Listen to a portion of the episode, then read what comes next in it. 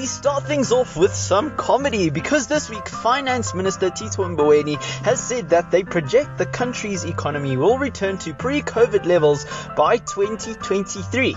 Now, I don't know whether to find this hilarious, worrying, or purely ignorant from Mboweni because me and him very clearly do not live in the same country because in the South Africa I live, the government ruling it can't even recover an economy without a pandemic. So if he thinks that the country's economy will get back to normal with, let's be honest, more harsher lockdown levels probably on the way and billions of rands worth of looting happening, Trevor Noah, move over because we have another funny guy joining you on stage.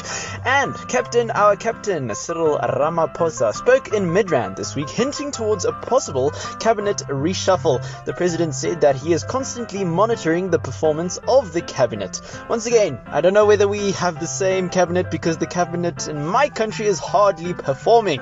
Our Minister of Health is involved with a corruption case. Our police minister is more worried about people running around on beaches than preventing mass looting. And our Minister of Defense is obviously oblivious to what's happening. So, if I could recommend something to the president, is not to reshuffle the cabinet, but replace it entirely.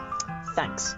Now, moving over to something the ANC loves, aka money, Jeff Bezos has recently offered to cover $2 billion or 29 billion rand worth of costs for NASA in exchange for a contract to build a lunar lander to land astronauts on the moon. Now, I completely understand that landing on the moon is cool. I understand that it's a massive accomplishment for mankind, but it will only benefit an apoplectically tiny population of the world.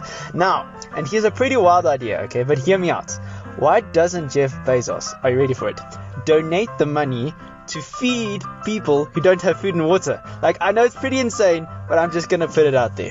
And in some happy news, Tatjana Schoenmaker has won South Africa's first gold medal at the Olympics with the 200 meter women's breaststroke. Not only that, but she broke the world record too. She managed to win her event in 2 minutes 18,95 seconds. And if the government doesn't want to bring the country together well, then our athletes at the Olympics sure as hell will make sure they do. And that is what the heck happened this week.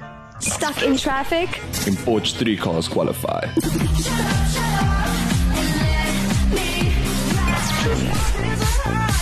Hey, how you doing? PUK FM Pick Drive FM Show. Drive Show. Weekdays from 3 to 6 p.m. Your PUK FM Drive Show. Drive Show.